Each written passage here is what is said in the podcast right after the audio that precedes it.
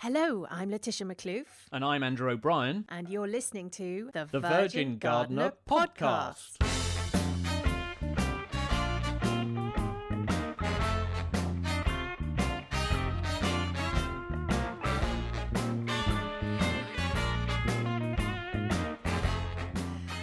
Andrew. Hello, Laetitia. How have you been? Well, it's been a long, dry summer, hasn't it? I know it's been baking. Have you been coping with this weather? Well, I, I'm really glad that the uh, the rain has finally come. You know, I quite agree with you. I've got to say, when I think back to March and how freezing I was and how much I desperately wanted summer to come, and now it's here and it's doing this to me, I take it all back. Yeah, I, that will own I, I just can't stand it. I can't do it. yeah, you were No. desperate, weren't you, for the hot weather, and now you I kind of. was. I think you know it's very much like osteopathy when this when they say the very best position is the next one, and I think I think I think that's very true of weather, isn't it? Yeah, and I'm really looking forward. I'm always looking forward to autumn, actually, but I'm particularly looking forward to it now because um, Yeah. I'm fed up of summer, to be perfectly honest with you. So what have you been up to? Tell me. Well, to be honest, What's there's been been, going a, I know, making a joke of it, there has been an awful lot of watering because even things like the prairie plants that um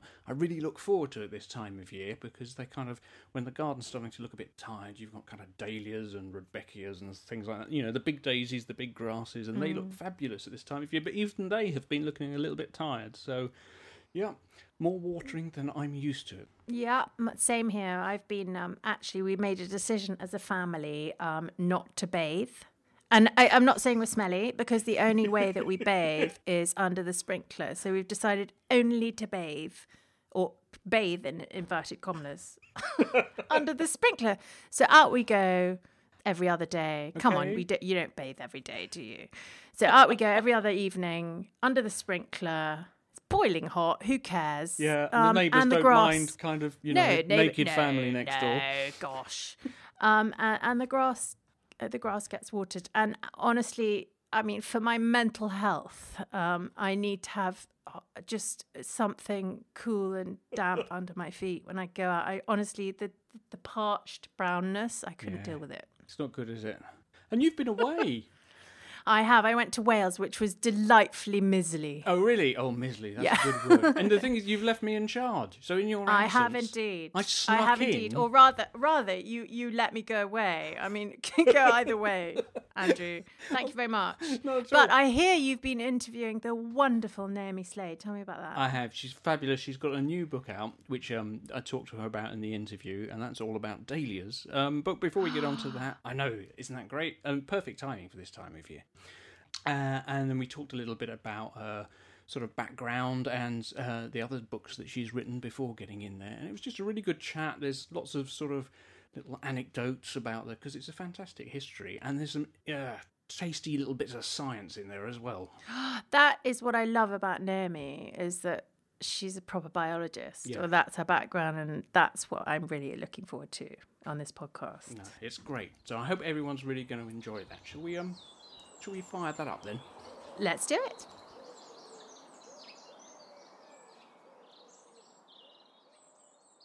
Today we're going to be talking about dahlias, those bright, cheerful extroverts that encapsulate all of the sun-kissed wonder of summer in their fabulous flowers.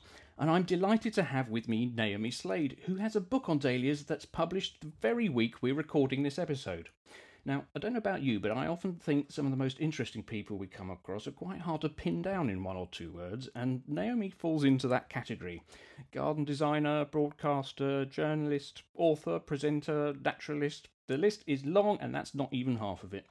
Naomi, I think you defy description, but needless to say, you are very welcome to the Virgin Gardener podcast. Thank you very much indeed. It's great to be here. I'm so glad we actually managed to get you on the show because you're one of those gardeners who I think has always had a, an innate love of, of plants and the natural world, but whose career has embraced quite a wide range of different roles along the way. I mean, it's not as if you emerged straight from university as a fully fledged garden writer and broadcaster. Could you tell us a bit about the path you followed to get where you are today?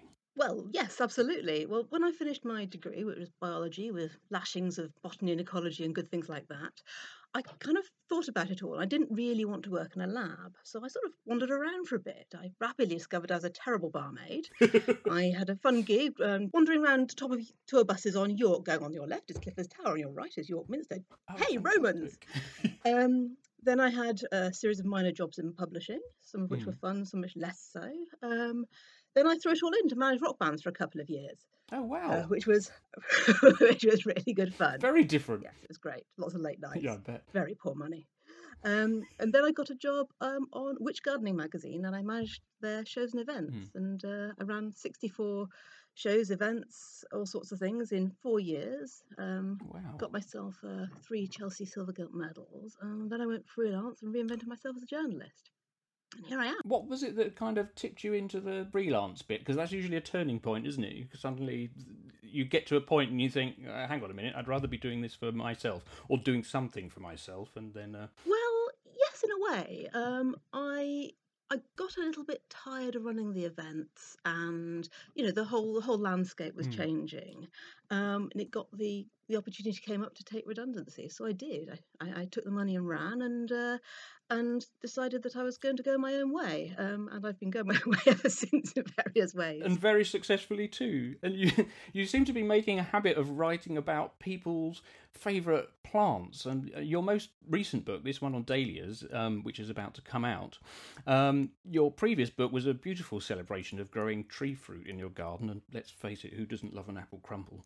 And before that was a critically acclaimed book on snowdrops. Um, during the process of that, you actually had a snowdrop named after you, which is a, an amazing accolade. Can you tell us a bit about that? Well, it was that was that was amazing. Um, and it's the Plant Lover's Guide to Snowdrops, published by Timber Press, and the whole process is a Mm. wonderful voyage of discovery. I've always loved snowdrops uh, ever since I was quite small. I even had a rabbit called Snowdrop when I was about nine, um, and it was just wonderful to find out more about the plant. So about their significance for Candlemas, Mm. the fact they get theft, get stolen because they can be really expensive, um, and Oh, wow. I in the process, I was talking to Joe Sharman, who's at Monksilver Nursery out in Cambridgeshire, and we got on really well, and he was super helpful. And the book came out, and he said, Mm-hmm. "Oh, well, would you like snowdrop named after me?" It's like, would I? Um, it- of course. Do oh my goodness! um, and then about a fortnight later, some snowdrops turned up, basically with my name attached on, on a plant label. It was like, oh my goodness, Galanthus reginae-olgae Naomi Slade. How exciting is that? That's fantastic. Can you can you buy those now? You can, you can buy them. I th- I'm sure you can get them from Monksilver Nursery. Um, and I have met people who who said, "Oh yes, I have you in my garden." It's like, "Oh, well, that's nice." and the Orchard book is an Orchard Odyssey, published by Green Books, and that's very, very different. yeah. That's a kind of a it's a grand tour of landscape fruit and trying to encourage people Mm. to see tree fruit in a new light, so they can have a sense of ownership and Mm. appreciation that I felt until quite recently was lacking um, for orchard fruit, particularly. Do you think that's something that people have sort of lost? Yes, yes, I think people have lost contact and connection with um, orchards, particularly. I think there's something Mm. that they would love to have, but they, it's perceived as something that is which is long gone. Whereas in fact, um, there's this great definition of an orchard, which is five trees with crown edges not more than 20 meters apart, and that's a huge space. And I've probably got eight tree fruit um, tree fruit trees in my own tiny weeny garden just here. Um, so I think you can have an orchard in a very small space, and that's not even counting landscape fruit like mulberries and walnuts and things you get in parks. Yeah, and it's so good, isn't it? Because they're they're actually really low maintenance. Once you've got it established, you've just got this fantastic resource that plops out fruit straight for you know for very little investment in Well- time or anything, year after year. Well said, well said. I mean, that's certainly certainly the case. I mean, as far as grow your own goes, it astonishes me that with the great bubble in grow your own that's happened over the last twenty years, that um, orchard fruit were kind of on, on the on the back end of it, rather than those sort of little dodgy sort of cut and come again lettuce things that overnourished herbs. Absolutely, You know, it's just crazy, isn't it? I think perennial fruit and food is the way to go, definitely. yeah, definitely.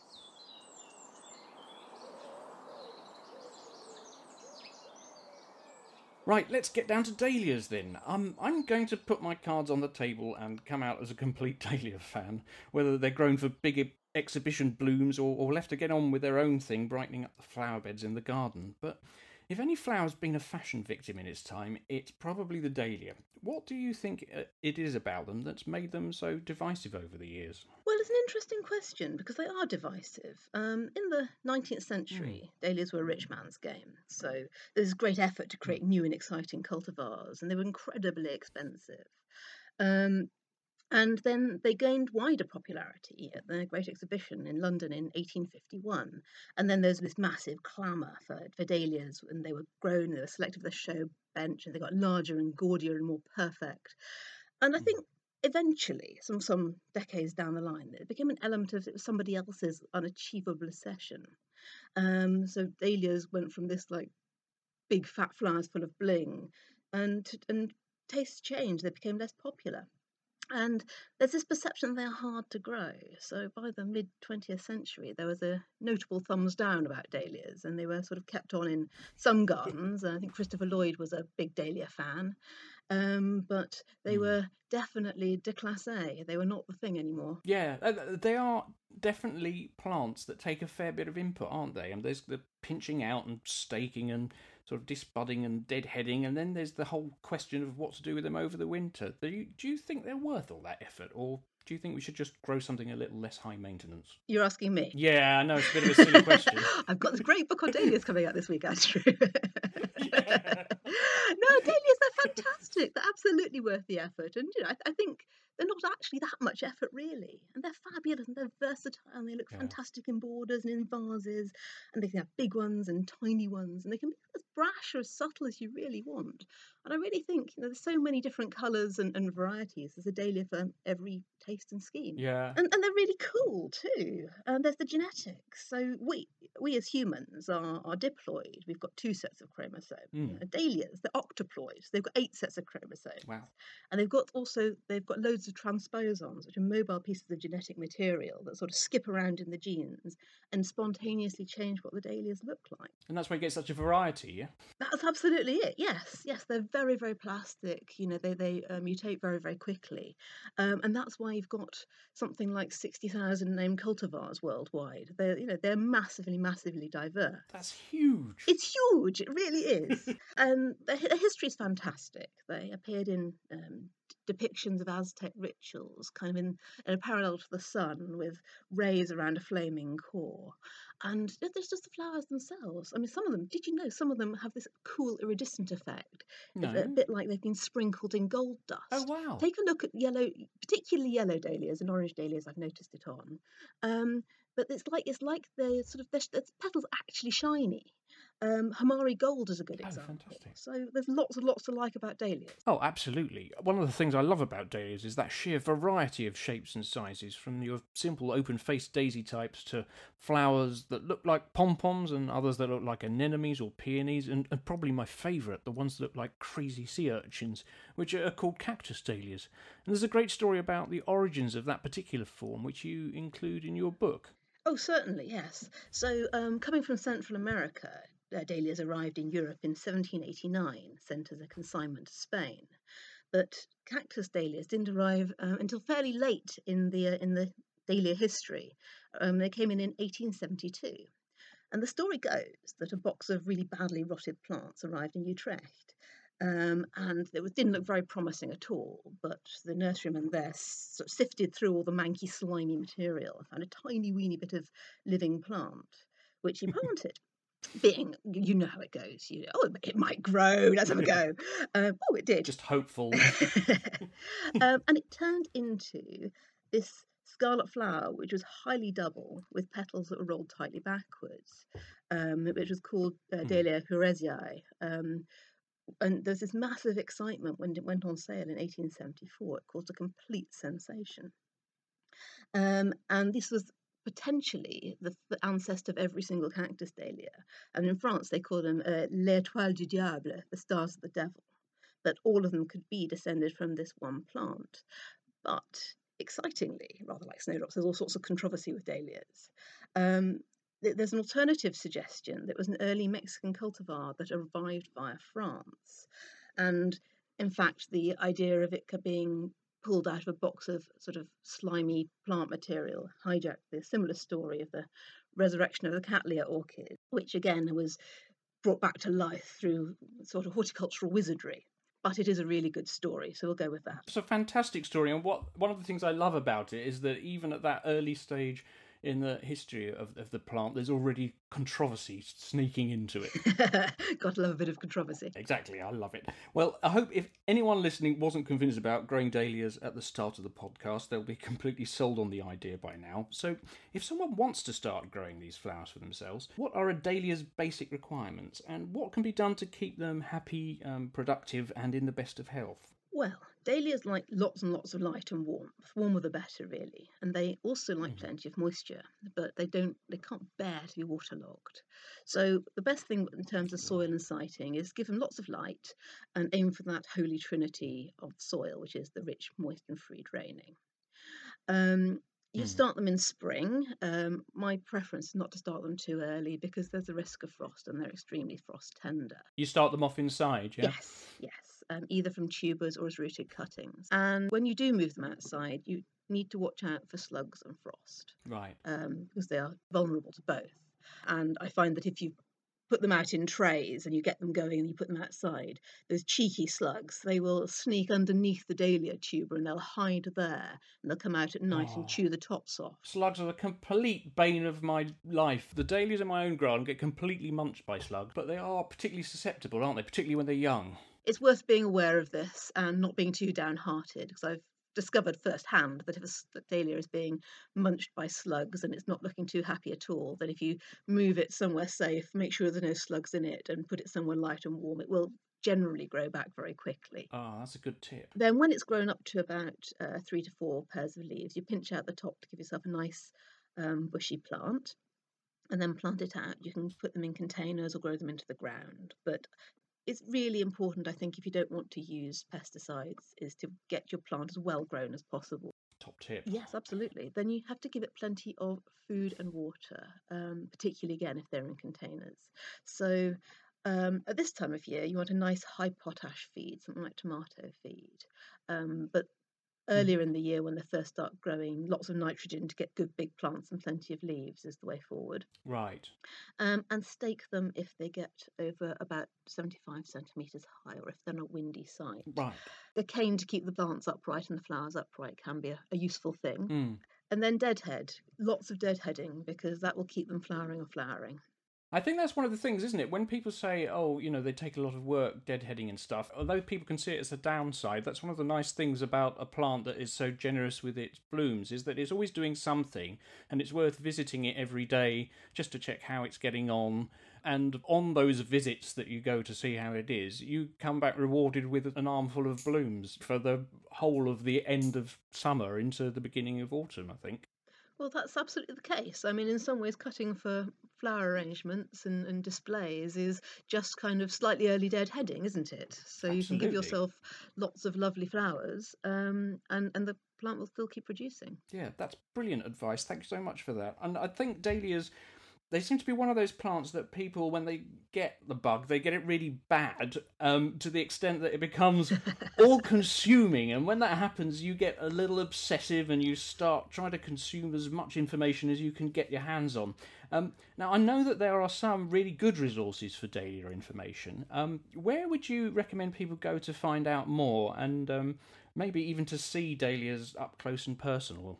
Well, there's this great online resource which is dahliaworld.co.uk, which is a mine of information. There's all 60,000 or so um, named varieties of dahlias on there. Um, and who bred them and so on. Um, there's a directory of suppliers. So that's, you know, if you want to geek out, that's a good place to go. It's fantastic. Um, there's the National Collection of Dahlias in Penzance at the end of Cornwall, which has just got the most fantastic array of flowers Ah, you know, all all the different forms. I mean, not every dahlia by any stretch of the imagination, but if you want to compare and contrast and you know fall in love, it's a brilliant place to go. mm. Um, and they had a whole border of of um, new dahlias they've grown from seed, absolutely fantastic. So they're open. They've got actually a formal open day on the twenty sixth of August. I, I fancy going down myself actually.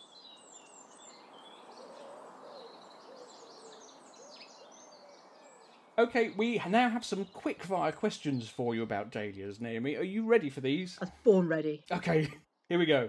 Overwintering, lift or leave them in the ground? Depends on geography and conditions. In light sandy soil in the south, um, you can get away with leaving them in. You cover them with a nice mulch of straw, bracken, or compost. If you're heavy soil, you're cold and wet, and it's often wet that's the problem, not the cold. Yeah. Um, then it's probably better to bring them in. I mean, so if you go to lift them, um, you know, store them, dry, make sure they're nice and dry, and store them in a cool, dry, dark place, and you know, somewhere that's frost free, Yes. and then bring them back into growth in the spring. But as I said before, not too early, I think. Yes, now that's good. And I think that's one thing that people, certainly near where I am, uh, tend to forget, or if they're on heavy clay, which is the kind of soil we've got locally, is that you think if you mulch them really heavily, they'll be all right to get through winter. But it doesn't matter how much mulch you put on the top. If you've got a soggy soil over winter, you're just going to come back to mush in the spring. Dahlias, So like cakes, don't like a soggy bottom. no one likes a Nobody soggy likes bottom. right, next question. Five best dahlias for a fabulous display. Well, it's, there Mm. are so many. It's a very, very personal thing. Uh, right now, in my own garden, I'm loving David Howard. It's that unusual thing, of a decorative folk dahlia with dark foliage. And I love Arabian Night. Oh, but there are so many other good ones. There's Magenta Star and Thomas A. Edison. There's lovely white long cress and Hootenanny, which you know is just like a party in, in, in the garden. Eh, But there's just so many. I, I don't think that's a fair question. I know it's an awful question. I do like. I quite like Eveline, which is a kind of quite restrained for a dahlia, isn't it? It's sort of pure white with a little bit of purpley tinge to it. But the pompons and small balls can be very restrained. Yeah, that's true. Um, no, that is true. That, that kind of blindsides you because they start looking almost a little sophisticated, and you're thinking, "What's going on here?" can it really be a? Exactly. I know. So much to choose from. Sorry, that was a mean question, but you know, I think if people want to know the best dahlias for a display, they could do worse than buy this book I have on my desk. I think that's a brilliant I idea. think it is as well. What about day? I think you did mention containers earlier. Are there um, um some of these dahlias get really big, but if people have a small garden or even a balcony or something, are, are they completely cut out from dahlia world, or are there cultivars that they could Oh get? no, definitely. Um, there's this historic idea that um, dahlias are like huge, gangling, vast things that only support so much as scaffolding. But in actual fact, the breeders have, have cottoned on to the fact that we all live in much smaller, well, garden in much smaller gardens than the majority of us. So there are lots of lovely new small ones. There's the gallery series. There are about 25 different dahlias in this series, and they are well, just like real dahlias but smaller. Excellent. Um, so they're compact and they're pretty, um, and they're often uh, decorative types and um, orchids and stuff like that. Yeah. There's Gallery Art Fair and Gallery Art Deco, Art Nouveau. Um, and I personally love the happy singles, which are simple daisy flowers. They've got beautiful, rich colouring on dark foliage, and I, I think they're absolutely lovely. And both of those will do very well in containers. But you know, basically, just pick a small one. Absolutely, and as you said earlier on, remember your at this time of year your high potash tomato feed. and keep with the dead Yeah, exactly. So, um, cut them for the vase or leave them in the garden? This is a good question. Both. Uh, they flower best if you deadhead them. So the more you cut, them, the more Yeah. will grow.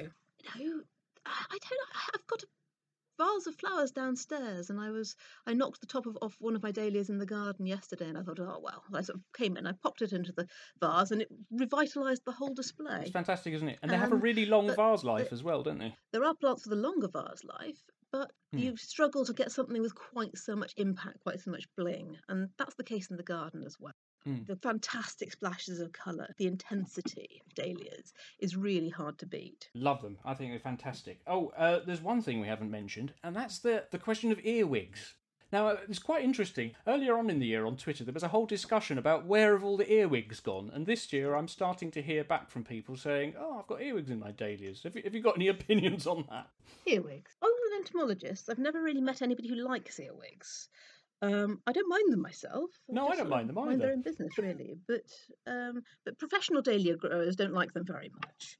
Um, they they're nocturnal Hmm. mostly, and they do eat insect pests. So there's something good to be said about earwigs. But they do crawl into the little holes, particularly in the um, the ball dahlias, and they can nibble them.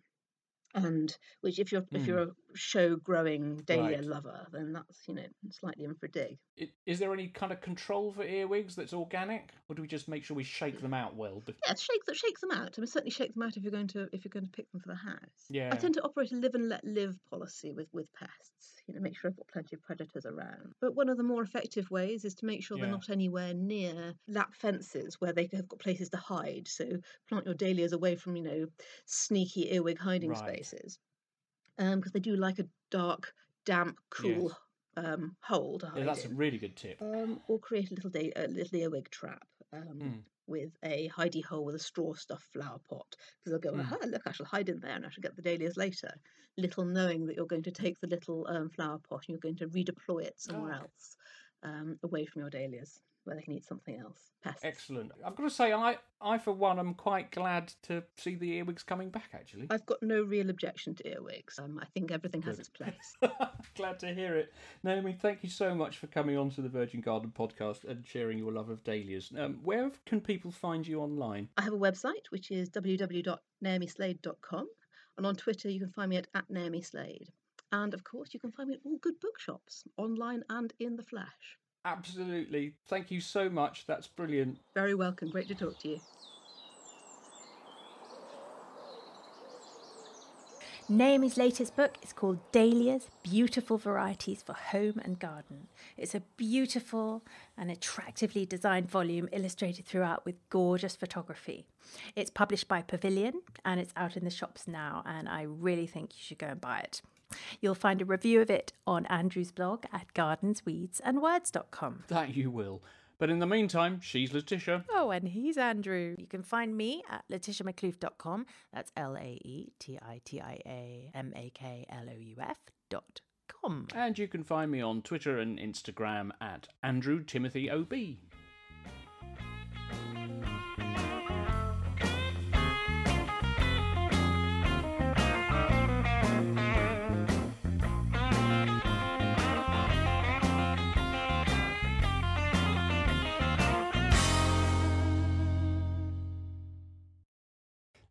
When we're drunk. I know. Do you know that? yeah, uh, there's probably a, better when you're slightly drunk. there's probably a tipping point, isn't there, when it just gets. yes, indeed. I love it.